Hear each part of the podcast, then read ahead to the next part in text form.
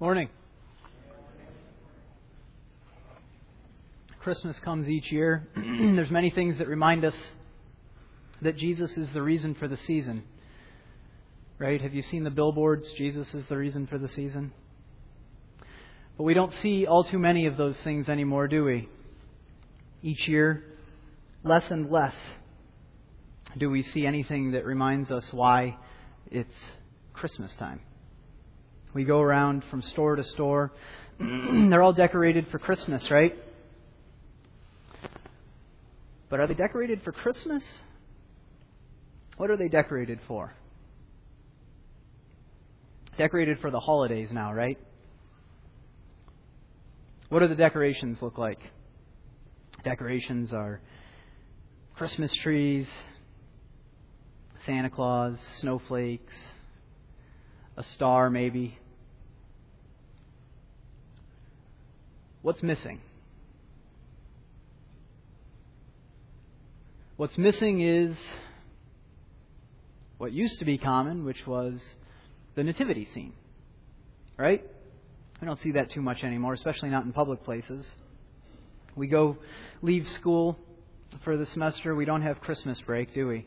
We have winter break. We leave work last day before Christmas and we say happy holidays. Right? Everywhere we go, Everything's changed. No more Christmas. Holidays. I was down in Nashville, Tennessee earlier this week, and there was a restaurant.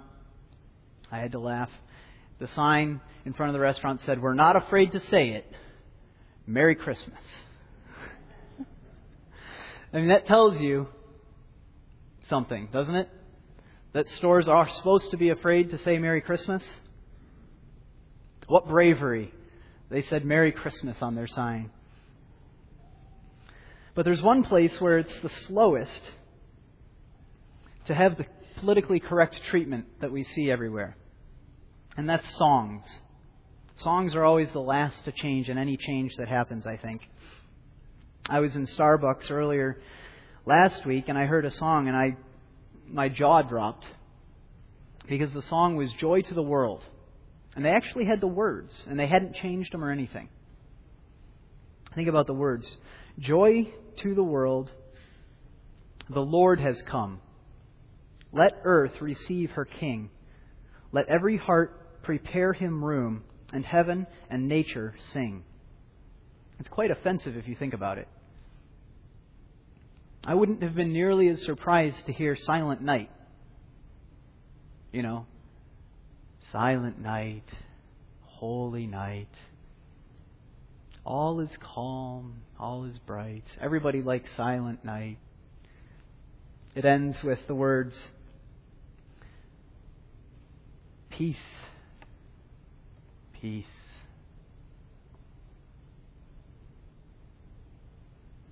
It's true that Christmas has everything to do with peace. Sleep in heavenly peace. That's why we rally behind that. The message of Christmas is peace on earth. And the message of Christmas is peace on earth. We read about it earlier in the service. But the reality is, peace on earth and joy to the world are nothing without each other. They come together, and then we understand the meaning of Christmas. in the Old Testament over and over again. The coming of a Messiah is prophesied, and his coming is often associated with peace. Today we know that this Messiah that was promised is Jesus. One of the names we know him by is Prince of Peace. It comes from Isaiah 9, verses 6 and 7. For a child will be born to us, a son will be given to us and the government will rest on his shoulders, and his name will be called Wonderful Counselor, Mighty God, Eternal Father, Prince of Peace. There will be no end to the increase of his government or of peace. But then it continues on the throne of David and over his kingdom to establish it and uphold it with justice and righteousness from then on and forevermore. The zeal of the Lord of hosts will accomplish this. Something remarkably unpeaceful about that, isn't there? We see the promise of peace many other places. If you're familiar with the New Testament story of Jesus, you'll recognize the donkey in this passage as a dead giveaway that Jesus is being spoken of here in the Old Testament book of Zechariah. It says, Rejoice greatly, O daughter of Zion. Shout in triumph, O daughter of Jerusalem. Behold, your king is coming to you. He is just and endowed with salvation, humble, mounted on a donkey, even on a colt, the foal of a donkey. I will cut off the chariot from Ephraim and the horse from Jerusalem, and the bow of war will be cut off. And he will speak peace to the nations, and his dominion will be from sea to sea, and from the river to the ends of the earth. Again, it's kind of strange. You got peace in the middle, and on either side, you've got the bow of war will be cut off. His dominion will be from sea to sea. He will speak peace.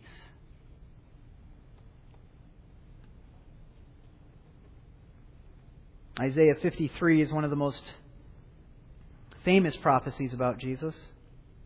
It says, He was wounded for our transgressions, He was bruised for our iniquities. The chastisement of our peace was upon Him, and with His stripes we are healed. There you've got it right next to each other violence and peace. By his stripes refers to his beatings, the wounds that he suffered. And what do we receive from it? Peace.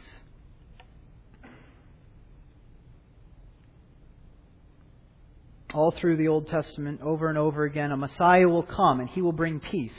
And then when Jesus is born, an angel is proclaiming the good news to the shepherds, and suddenly the angel is accompanied by, what does it say? A multitude of heavenly hosts. A multitude of heavenly hosts. Technically, the definition of multitude is a lot. And heavenly hosts are angels. A lot of angels, and they say, Glory to God in the highest, and on earth peace goodwill toward men. That was the night that we celebrate at Christmas. When Jesus is born, that's what we're celebrating at Christmas time. The angels declared he was the Savior, and Christmas is the celebration of his birth. So the references to the Messiah bringing peace don't stop in the Old Testament. They start right up again in the New Testament. Later in his life, Jesus is talking to his disciples and he's telling them he's going to have to leave them. And he says, Peace I leave with you, my peace I give to you. Not as the world gives, do I give to you. Do not let your heart be troubled, nor let it be fearful. That's in John 14. Again, we have this little statement that should jump out at us not as the world gives. Something about this peace is different. It's different from what we expected isn't it? Always coming with this violence. It doesn't make any sense. Later on in the letter to the Ephesians, the writer proclaims that Jesus makes peace between the Jewish and the Gentile believers, people who don't have peace. It says, For he himself is our peace who made both groups into one and broke down the barrier of the dividing wall. And later, and he came and preached peace to you who are far away and peace to those who are near. For through him we both have our access in one spirit to the Father. So throughout the entire Bible, we have this promise of a Savior sent by God to bring peace to his people. But there's the problem the problem of the violent imagery surrounding all of these promises of peace. And other verses Look at Luke 12:51. Jesus is speaking, and what does he say about his coming? He says, "Do you suppose that I came to grant peace on earth? I tell you no, but rather division."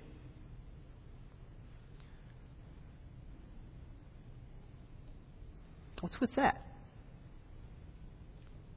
Peace I leave with you, my peace I give to you, not as the world gives do I give to you. Do you suppose that I came to grant peace on earth? I tell you no, but rather division. And in Matthew it says a sword. I came to bring a sword. It'd be hard to come up with two concepts that are more at odds with each other, wouldn't it? Peace and division, or peace and a sword. So we just say, well, we've got all these passages where peace is promised, and we don't know what Jesus was talking about, but we know that he's the Prince of Peace. But do you know what Prince means? Have we ever thought about what the word Prince means? The other ways it's translated throughout the Bible is commander, captain, chieftain, all military terms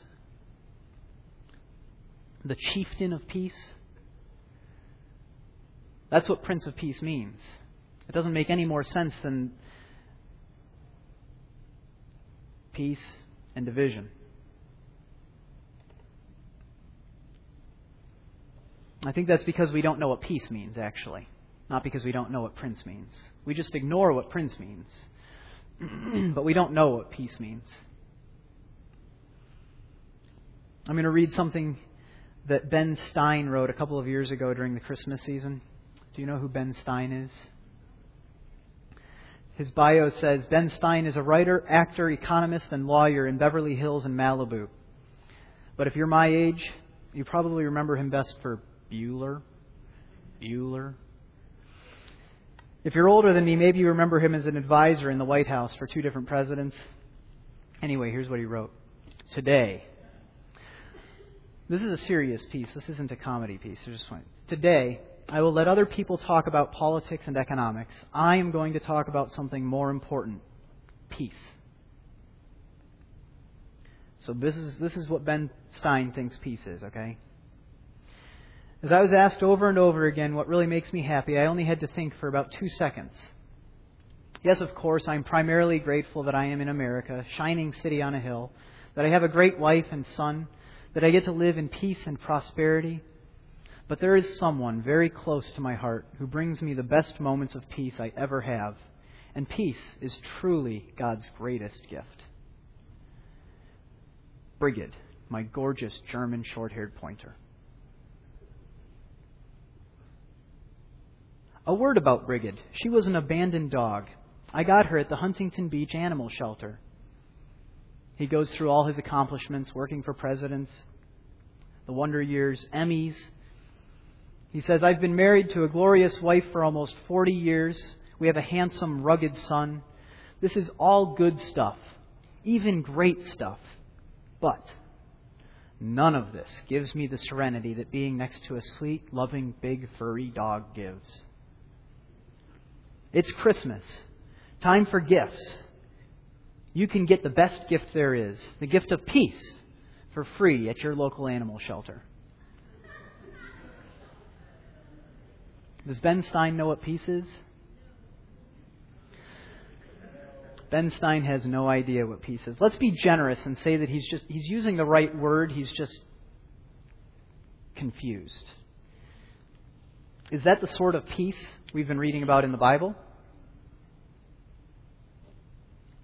No, it's not the kind of peace we've been reading about in the Bible, but it's exactly the kind of peace that we think about when we think of Christmas peace. Right? The peace of a warm fire and twinkling lights on the tree, red and gold wrapping paper on big boxes.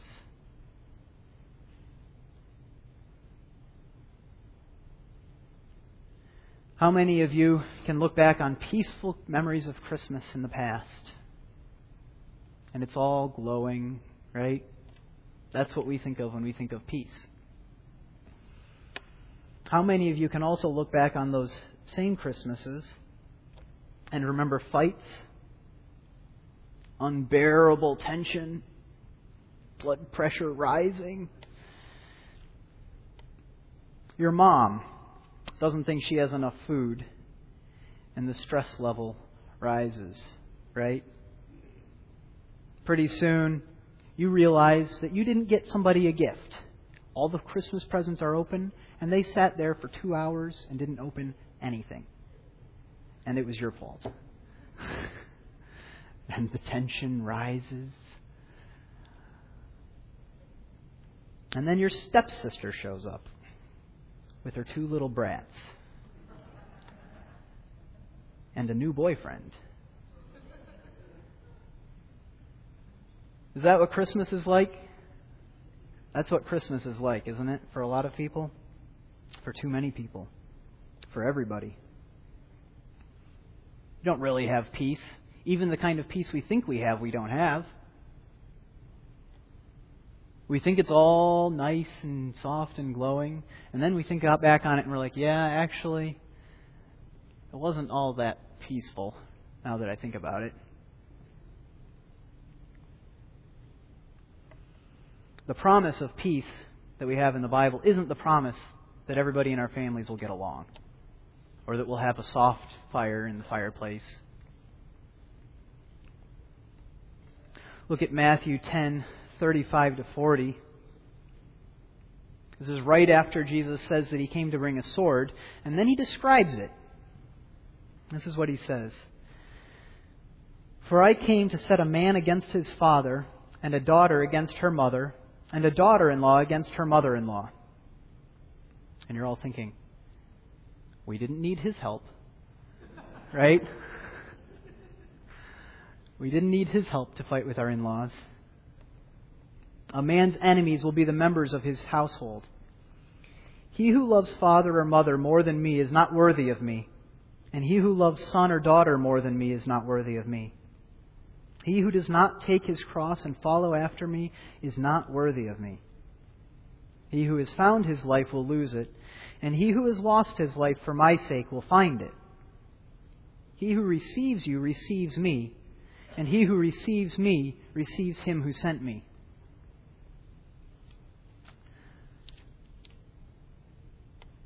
But what if they don't receive you? If they don't receive you, what are you left with? Certainly not peace. Jesus is correcting his disciples' misconceptions about the peace that has been promised.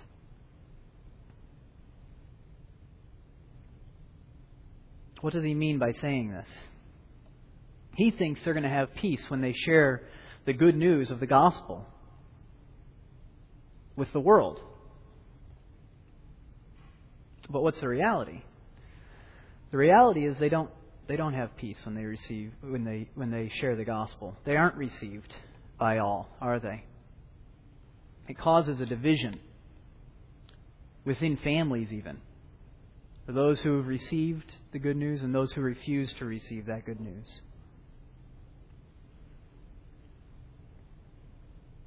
It enters even into our families. He says, daughter against mother, daughter in law against mother in law.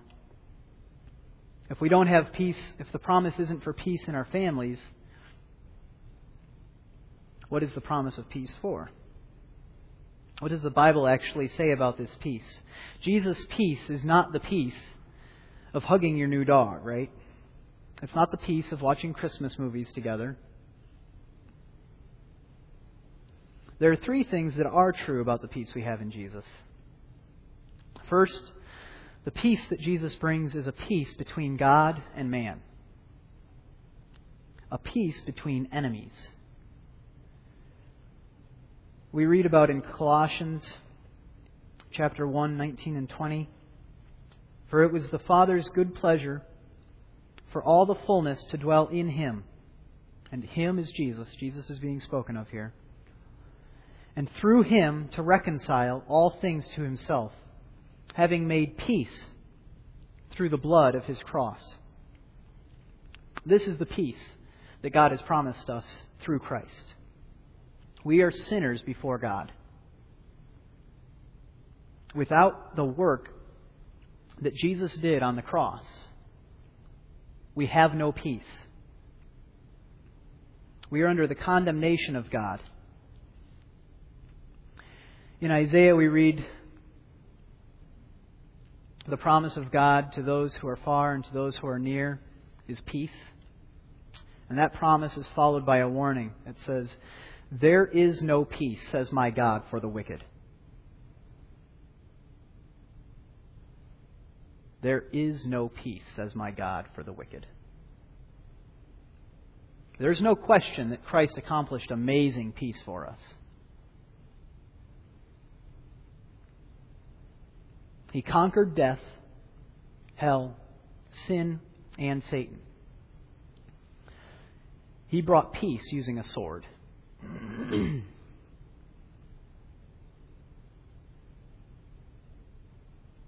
he waged war against evil and he won. And the result of the war is the same then as it is now.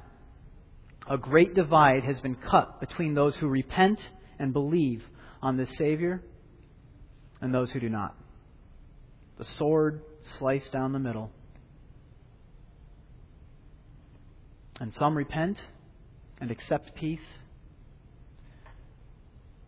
and some do not repent. And war is being waged.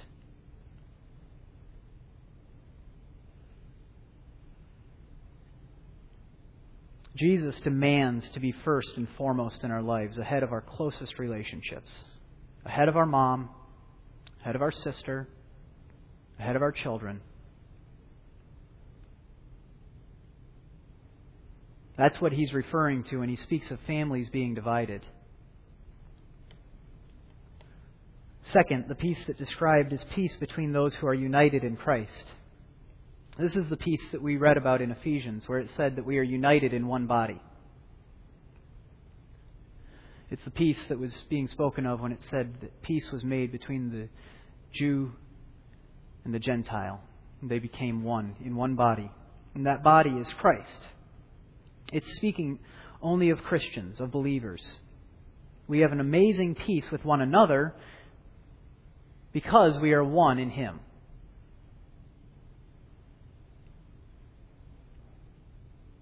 It's described in Galatians there is neither Jew nor Greek, there is neither slave nor free man, there is neither male nor female, for you are all one in Christ Jesus.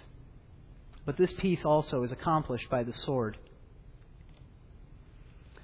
Speaking to believers, Paul gives us this promise The God of peace will soon crush Satan under your feet. The grace of our Lord Jesus be with you. The God of peace will soon crush Satan under your feet. That's where the unity that we have as believers comes from. The fact that we are united in Christ and that He has accomplished the violent work of crushing Satan and death.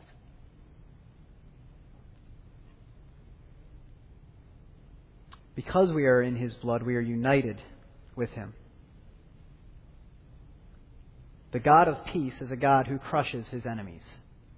His peace comes with a sword. Our enemy, Satan, is to be crushed beneath us. Finally, the peace that is described is a peace between us and all men. We're commanded in Romans, if possible, so far as it depends on you, be at peace with all men. Think immediately of the command that we're to love our enemies. But how can we accomplish that task without the power of Christ making us able? We can't. We can't love our enemies without that power that Jesus gives us. Yet, even when we love our enemies, you notice that little phrase, if possible, so far as it depends on you. What does that imply?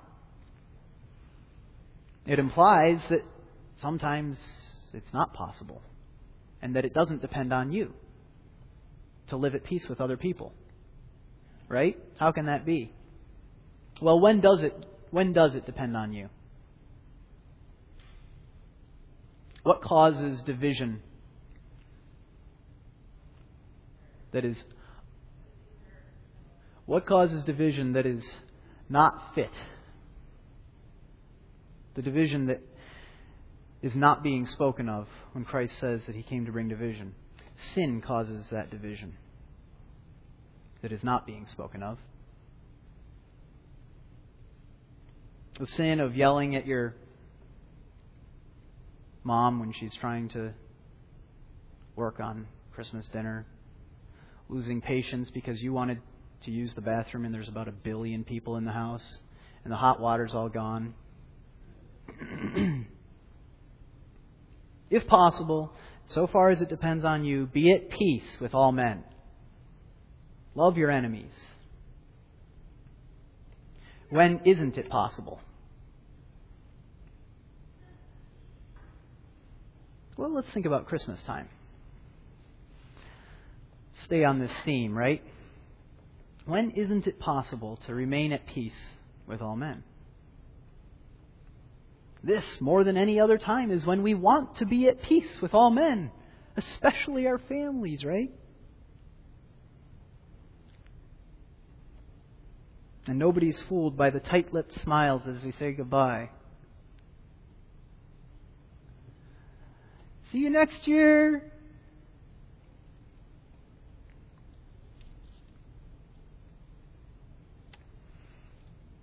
Sometimes peace doesn't depend on us. Many of us come from families that are unbelieving. Are you willing to take up the cross and follow Jesus in suffering for the gospel? Are we willing to proclaim the good news to our family? Yet again, knowing what the result is going to be? What's the result going to be? The result is going to be division.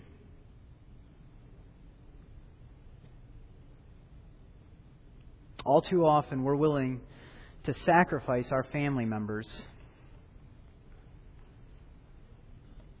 who don't know peace, don't know true peace, under the feet of Christ. 1 Corinthians 15:25 says, "For he must reign until he has put all his enemies under his feet." We don't want to be a source of division and contention in our families. And so we let them be crushed under his feet.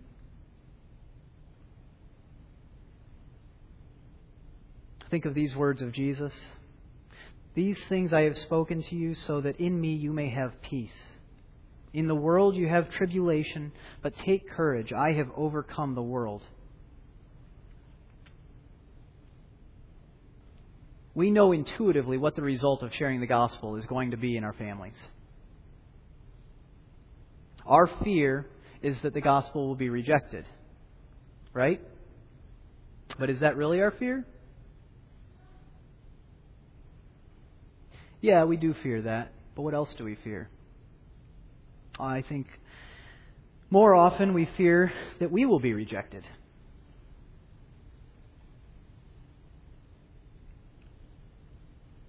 And we will be rejected. We will be a source of division if we share the gospel with our families. Jesus reminds us tenderly, He says, You're not better than me. And they rejected me. So they're going to reject you too. Imagine the response if you lovingly, and I mean lovingly, if you lovingly said something like this to your family at Christmas I am so thankful to God for all of you. I love every one of you so much. Praise the Lord. Some of you have given your life to Jesus and repented of your sins but others of you haven't. That makes me so sad. I'm praying for you that you will turn away from evil, put your trust in Jesus, and make peace with God. How's that going to go over?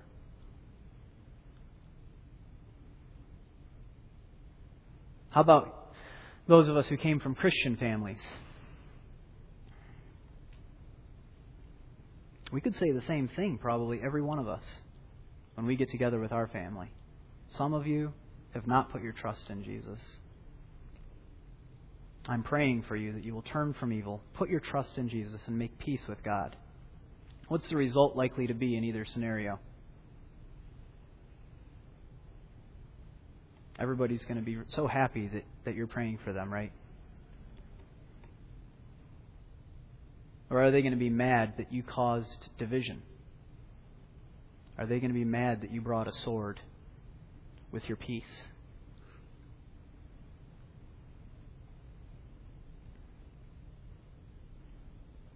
They might point out your sins. Who are you to talk? You were just yelling at everybody.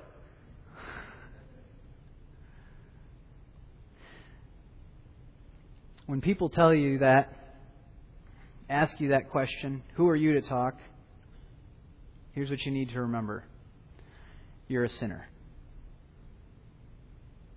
Saved by grace, proclaiming salvation.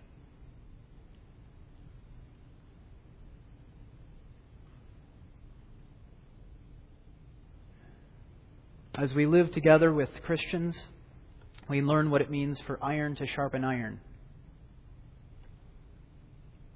When iron sharp, sharpens iron, what's it like?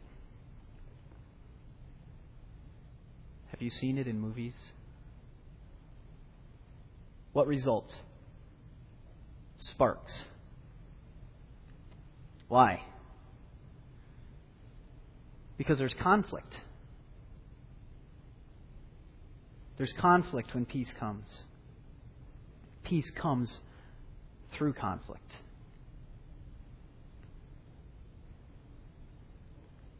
There's no question, it's conflict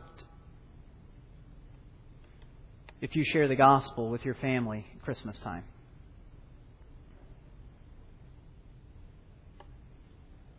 There's no question there's conflict. If you spend time with your family and discover that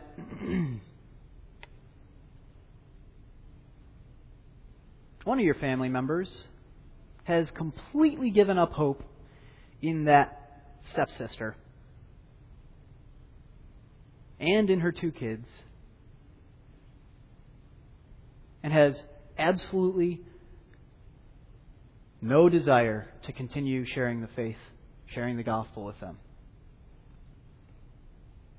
And when you share the gospel with that stepsister, living with her boyfriend, who has no hope and no peace, who's going to get angry? The person that's going to get angry, probably the most angry, are the other Christians in your family who are reminded of their sin in giving up in not proclaiming the gospel to that family member.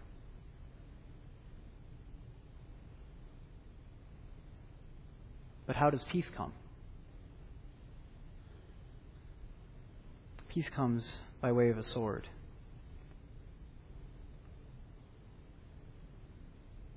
In every area of our life where God has given us peace, we see that His sword is actively cutting. Think first of yourself your relationship with God, if God has given you peace, what has He done?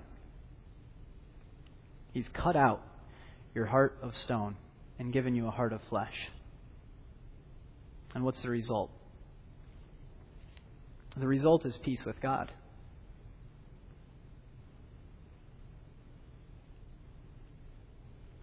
What about peace in this body? Do all of you get along with each other? No, you don't. Have some of you made peace with somebody recently? What was the process like? It hurt, didn't it? Cut. Iron against iron. Sin was cut from your life sin was cut from their life. You became united again. United in Christ.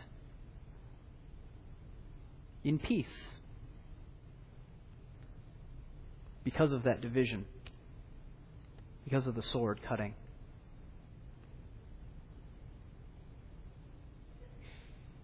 By the process of having our sins confronted, the purification continues, and we grow in peace.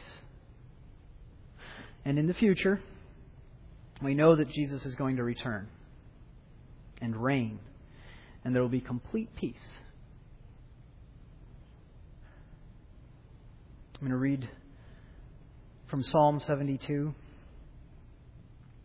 May he come down like rain upon the mown grass, like showers that water the earth. In his days may the righteous flourish, and abundance of peace, till the moon is no more. May he also rule from sea to sea, and from the river to the ends of the earth. Let the nomads of the desert bow before him, and his enemies lick the dust. That's what it's going to be like when Jesus comes and brings ultimate peace. If you're still his enemy, make peace with God before he comes again. And it's too late. If your family members are not at peace with God,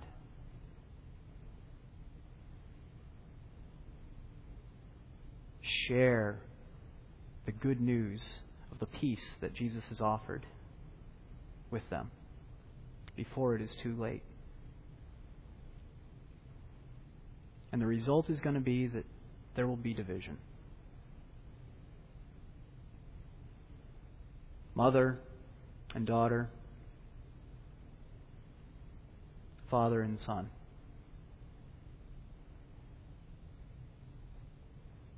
but it's a small price to pay for the salvation of their souls. Let's pray.